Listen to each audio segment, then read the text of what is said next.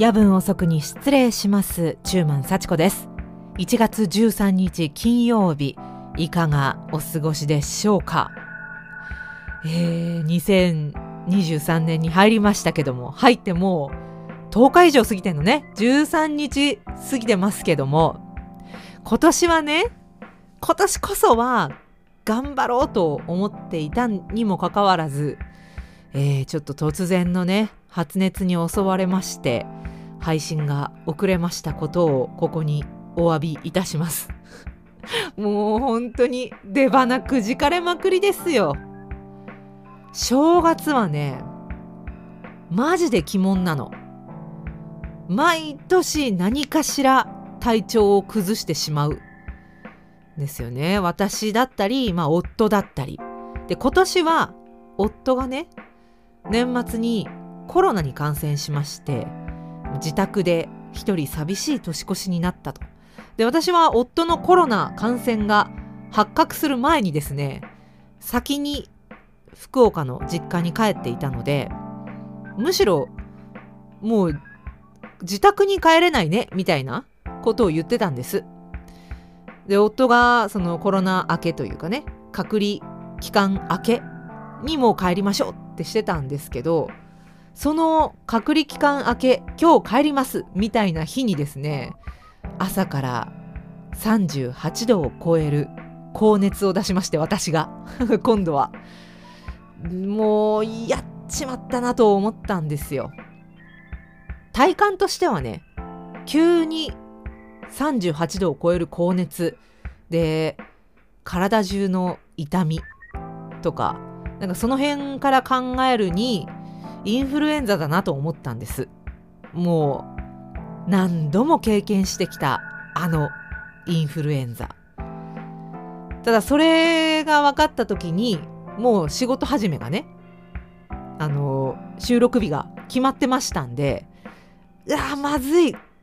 仕事始めに間に合わないと。思ってねすっごい焦ったんです。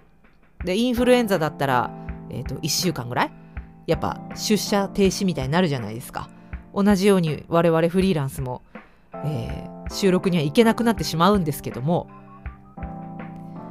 もうさすがにちょっといきなり新年一発目からインフルエンザとか嫌だなと思ってたらあの病院で検査してもらったところコロナでもインフルエンザでもないと言われまして。ただの熱。だったんですね。何だったんだって感じなんですけど、もうね、ここ数年、ただの風邪で、ここまで熱が上がることなかったですからね。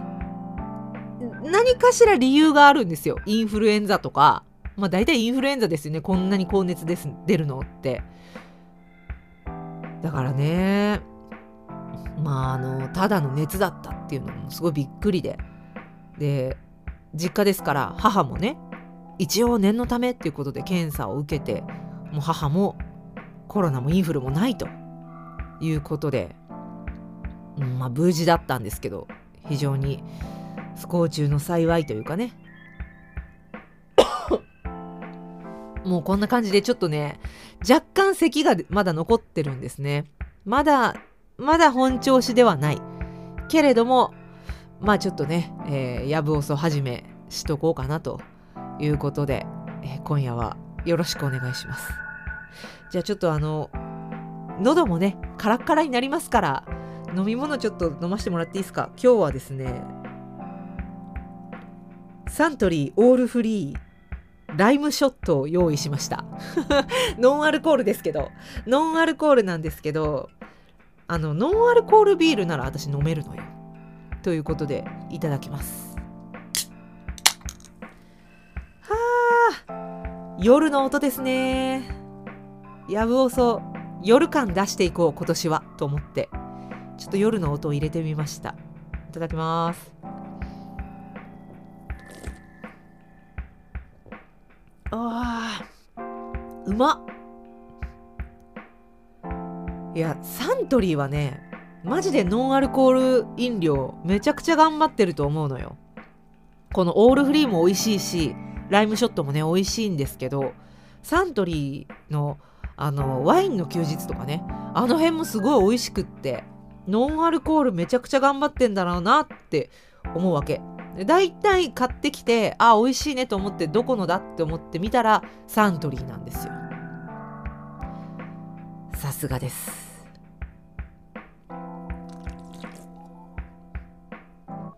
あーうまっ。あれだよね。ビールってやっぱでも一口目が一番うまいっていうのは多分本当なんだろうなって思いますよ。やっぱなんだろう。最初のグイッといった時のねあの美味しさったらないもんね。久しぶりにノンアルコールビールだな。まあ所詮はノンアルコールですけどね。まあ所詮はとか言っちゃいけないですけどやっぱあのアルコール入ってくるとちょっと話変わってくるんで私の場合は。もう多分喋るどころの話じゃなくなってくるんで あのもうアルコールテイスト飲料みたいな感じにしてますけど。はあ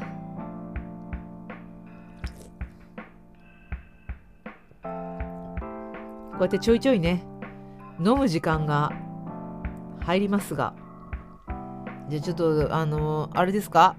テーマの話とかししときます？しときます？っていうか もうね2023年まるまる始めっていうテーマで募集してあのメッセージもね頂いてるんですけどもうなんか本当にね残念なことにもうこんな遅くなっちゃったもんですからなんかもうまるまる始めみたいな空気感じゃないよね。もう本当に。でも私は体調不良だったんでぶっちゃけまだ何にも始めてないって感じなんですけどね。仕事始めがあのクロス FM3 年 C 組玉上先生の収録が先日ありましてもうコロナでもインフルでもなかったから参加できたっていうね。収録に行けた。もうそれだけで私はもう十分です。胸がいっぱいです。であのー、収録の後ね新年会もあったんですけどもまあそんなこんなで仕事始めがその収録でそこからはもう卓録のナレーションも始めてますんで、えー、ありがたいことにお仕事もちょこちょこいただいておりまして、まあ、頑張っております。まるまるはじめ。豚骨ラーメン1号さんからメッセージいただいてます。年が明けて落ち着いたらバーベキュー始め。息子中3がサザエのつぼ焼き焼き牡蠣が大好きなので庭でバーベキューをして食べさせてあげたいです。受験生で机に向かう日々なので息抜きになればと思いますといただいております。そうかなんか中3でサザエのつぼ焼きと焼き牡蠣が大好きってちょっと渋くない？なんかチョイスが渋くない？私中学生の時ねサザエのつぼ焼きとかあんま苦手だった気がするけどなそうかなんだか将来は一緒に飲むのが楽しくなりそうな息子さんですね。で、受験か。受験生ね。今本当大詰めですよ。え、高校入試は1月中は推薦とかなんですよね。で、3月くらいが入試があるのかな。だからもう本当にラストスパート。で、大学入学共通テスト、いわゆる旧センター試験が明日からか。明日明後日なんですね。もうドキドキですよ。緊張すると思うし親御さんもね心配とかもありそう。豚骨ラーメン1号さんもね息子さんの受験ってやっぱ心配でしょ？きっとね。もう本当に頑張れるのは本人だけなんでね。自分の力を信じて頑張ってきてほしいなと思います。まあ、全然気休めになるかどうかわからないんですが私もねあの受験は失敗続きですので えと高校入試は第一志望を落ちて、えー、私立高校に行きました。で大学入試は一浪して、まあ、1年浪人しまして、えー、まあ、一応志望大学には行ったと。いう感じなんですけどね。まああのそれでこういう仕上がりなんで大丈夫です。生きてますから、なんとかなるよ。っていうね、まああの、緊張がほぐれるといいなと思ってこういう話しますけど、なんかセンター試験の日ってさだいたい天気があんま良くないですよね。今年も予報では曇りとか雨マークのところが多いみたいですけどね。大雪のイメージが強いんだけど今年は気温が平均よりも高いらしい。平年よりも高いらしいんで、まあ、そういう意味ではちょっとあったかいのかな。あったかくてよかったのかなと思います。高校入試の3月ぐらいはね何が怖いって花粉がねもう私花粉症だからさその辺りの花粉は本当にきつかったな。だから高校入試滑ったわけではないんですけどもうねもう最初から土台無理なところを受けようとして、まあ、受けていろんな先生がいやちょっとちょっと脂肪下げた方がいいんじゃないっていうところをねなんかこうゴーサインいただける担任の先生でですね、えー、受けたら案の定落ちたっていうことだったんですけどね。でも何がいいか分かんないよね。私結局高校は志望校には行けなかったけど私立女子校に行きましてそれはそれでねすごい楽しかったし結構充実してたような気がするんだよな。ただ振り返ると高校の時の友達とは一切連絡取ってないな。だいたい中学校とか大学の友人は連絡取りますけど高校の友人はいないな。どうしてんだろうあの人たち。ね。え、まあ、ちょっとしんみりしましたけど。そういえばあの年賀状とかもさ年賀状の話とかもいろいろねしたかったんだけどもうもうそういう時期じゃなくなっちゃったもんね。年賀状でさ友達の結婚を知り もう今どうしようかなと思ってちょっとプレゼントお祝いでも何でもなんかちょっとお送りしたいなって思ってるとこなんですけどなんかね年賀状で知るっていうのがねすごい寂しいっていうか言ってよっていう 結婚するよって言ってよっていう気持ちにちょっとなっちゃったりもしたんですけど。まあ、友達がね元気で幸せならそれが一番です。そうね。あと豚骨ラーメン1号さんからのメッセージには帰省してたくさん豚骨ラーメン食べてくださいね。良いお年をお迎えくださいといいています。もう年明け前にねくださってたんでありがとうございます。あのツイッターでさそれこそもう本当年明ける前は元気だったからね。超元気だったからツイッターでラーメンとかもあげてたんですけどあの福岡の糸島っていうところにあります丸カツラーメンに今年も今年もっていうか今回も行ってきましてやっぱりあそこのラーメンが一番うまい気がするんだよな。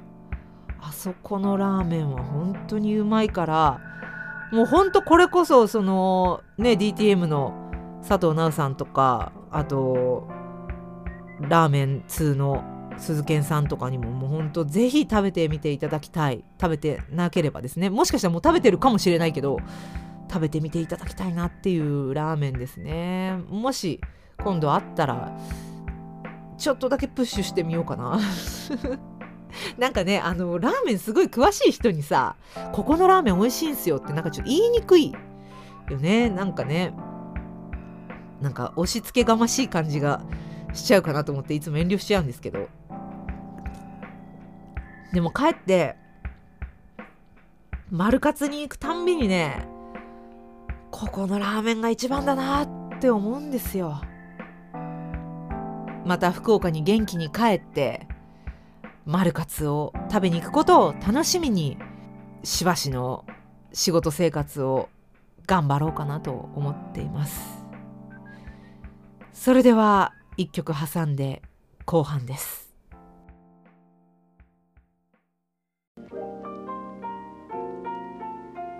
涌井サラタイタイを挟みました。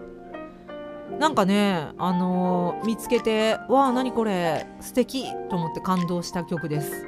涌井沙羅さん自身は鍵盤奏者だそうなんですがこの曲は吉田沙羅モノンクルをフィーチャーしたものということでめっちゃ好きです。あなんかちょっとやっぱオールフリー飲んでるからかな。ゲップ出ますね。あのゲップみたいな音入っちゃったらほんとすいませんね。聞こえちゃったら。本来はねあんまり載せるべき音ではないんでカットしたいところなんですがもう編集があれなんで、え、私のゲップが聞けるのはここだけです。ということにしとしとこうかな。でこの番組 Spotify のミュージックトーク機能で音楽を挟んでおりますので、まあ、今のトークのみで聞いているという方はですねどうぞミュージックトークでお楽しみください。というわけでですね、まあ、あのここから後半になるんですけどもせっかくね音楽が挟めるんでなんかちょっと音楽深掘りみたいなコーナーもやりたいなみたいなことをちょっと考えてたんですけどここからは今回はですね10-FEET を聴こうみたいな企画にしようかなって考えてたんですけどもう本当にね原稿作ってからめちゃくちゃ時間経っちゃって なんかね原稿を書いていた頃の熱量があんまりもうないんですよね。ほんとそこはね本当に申し訳ない。別にね10フィートが悪いわけじゃないのよ。私が悪いのよ基本的には。私が撮るまでに時間かかっちゃったから良くなかったんですけど。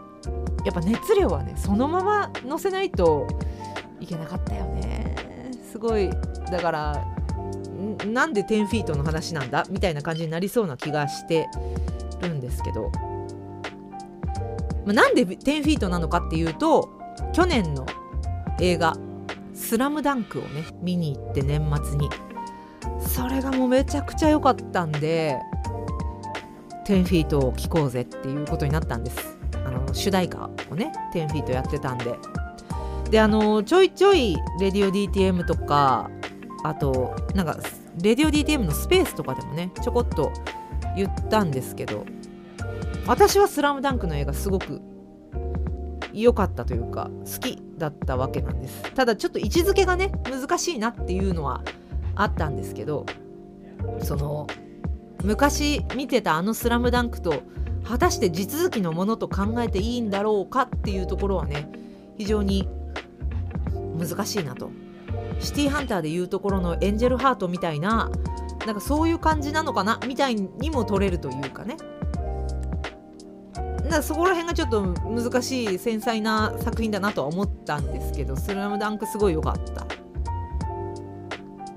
であのー、ちょっとなんか映画の話になっちゃうんですけど結局ね。劇伴も拓磨さんが10フィートの拓磨さんが、えー、武部聡さんと一緒に担当されていて音楽がねすごく良かったんですよね。映像のスピード感とテンポの良さに加えてその音楽っていうのもすごい合っていたというかね。心地よかったのがねすごい印象的だったんです。で「スラムダンクって言ったらもう私にとってはもうバイブルみたいな作品でなんならセリフまでね覚えているような作品なのでそんな作品の全く新しい話が見られたっていうのはね今この時代に見られたっていうのはすごく幸せなことだなと思いました。でちょっとね「あのスラムダンク昔のやつとかを見返したりもしたしてたんですけどなんかねやっぱあの頃のあの頃のあの感じもすごい良かったし今回のめちゃくちゃスピーディーなテンポ感みたいなのもすごいよくて。なんかほらねツイッター上ではさ今の今回のその映画「スラムダンクを見るとどうしても昔の「スラムダンクがちょっとたるいみたいななんか間延びがみたいななんかことを言われてる人もちらほら見てたんですけど。でも私はね別にどっちもねいいと思うんだよな。あのあのアニメ「スラムダンク。あの頃やってたアニメ「スラムダンクもねなんかあの回り道感もすごいいいよね。もどかしいというかね。三井久志15歳の悩みだっけ？タイトルが。やばいよね。15歳なんだっていうね。可愛いい15歳。いやだからそういうなんで可愛いの方に行っちゃって。あの頃とはまた感じ方がねちょっと違ってきてはいるんでしょうけど。映像の技術とかはやっぱり高まってますからね。目覚ましいので本当に。古いなっていう印象は拭えないことは確かなんですけど。前の「スラムダンクがね。ただやっぱ原作と一緒に走っているっていうね。そこがまたいいですよね。原作に追いついてはいけないみたいな。ところとかもねありますしでそそんな制約のある中アニメとして成立させなきゃいけないと。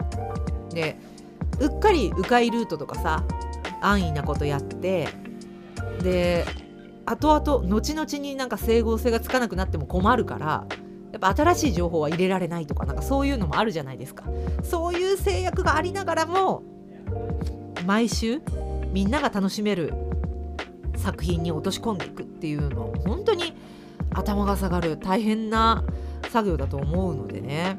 もうそこが本当にあの当時まだ子供だった私がですね「スラムダンクを楽しめていたのはもうその人たちが頑張ってくれたからなんだなっていうのをねすごい思いました。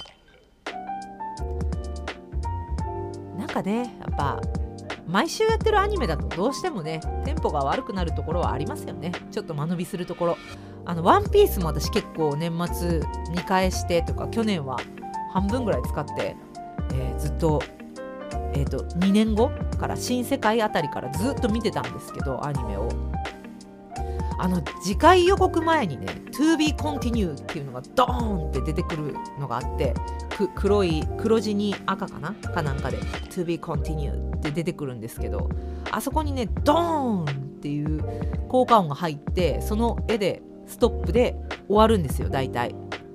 そのドーンがちょっとずつ長くなっていってるような気がして あのー、間を埋めるためなのか何なのか。ドーンの後ちょっと間があってから次回予告が始まるのよ。だからその間とかが長くなってってない？みたいな。なんかそういうこともあったりしてですね。やっぱあのアニメを作る方はいろいろ測ってないからね。本当に長くなってるかどうかは分かんないんですけど、まあ、アニメを作る方は本当に大変なご苦労をされていらっしゃるんだなと思いました。でまあそんな感じで、えー、ちょっとワンピースの話ぐだっとしましたけど「スラムダンクに食らった年末だったっていうことで10フィートの曲でもみんなで聴こうかみたいな気持ちになったんですけど。ただやっぱあの最近さ割とちょっとおしゃれな曲チルな感じのおしゃれな曲が多いじゃない。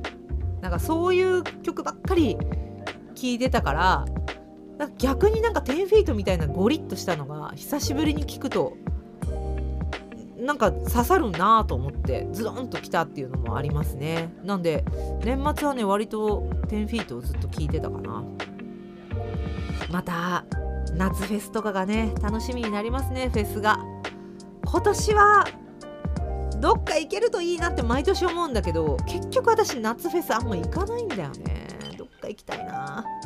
どっか行きたい。けど夏ってなんか出にくいんだよな。いやてかもう年がら年中出にくいわけなんだけど私の場合は。まあいいや。じゃあちょっと10フィートの曲2曲挟みます。10フィートシエラのようにそして第0巻挟んでエンディングに行こうかなと思います。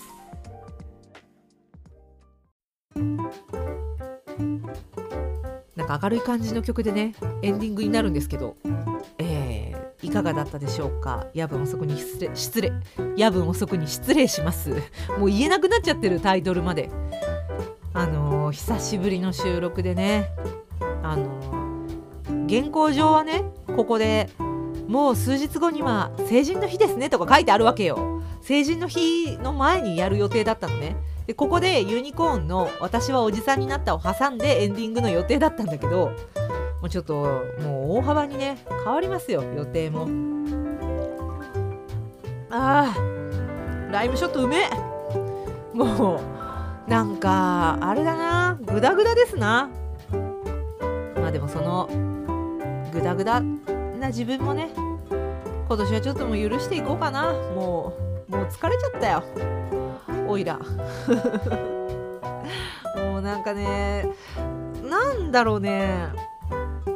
真面目だねって今回もまたいろんな方から言われることがあってあの玉上先生の新年会でも言われたんですけど真面目だねとかなんかちょっとお固めみたいな感じで言われがちなんですよね。なんかそこをだから私はねちょっと払拭していきたいんだよな。別にさ別に何て言うの真面目に生きたくてやってるわけじゃないからね。怒られたくないで生きてるからね。怒られたくないからなんかちゃんとやらなきゃみたいなところが強いので。なんかねそこがね私的にはコンプレックスだったりするんですけどなんでちょっとおちゃらけた感じになっていけばいいなと。やぶおそもちょっと適当な感じになっていけばいいなって。あやぶおそはもともと適当でしたかね。わかんないけど。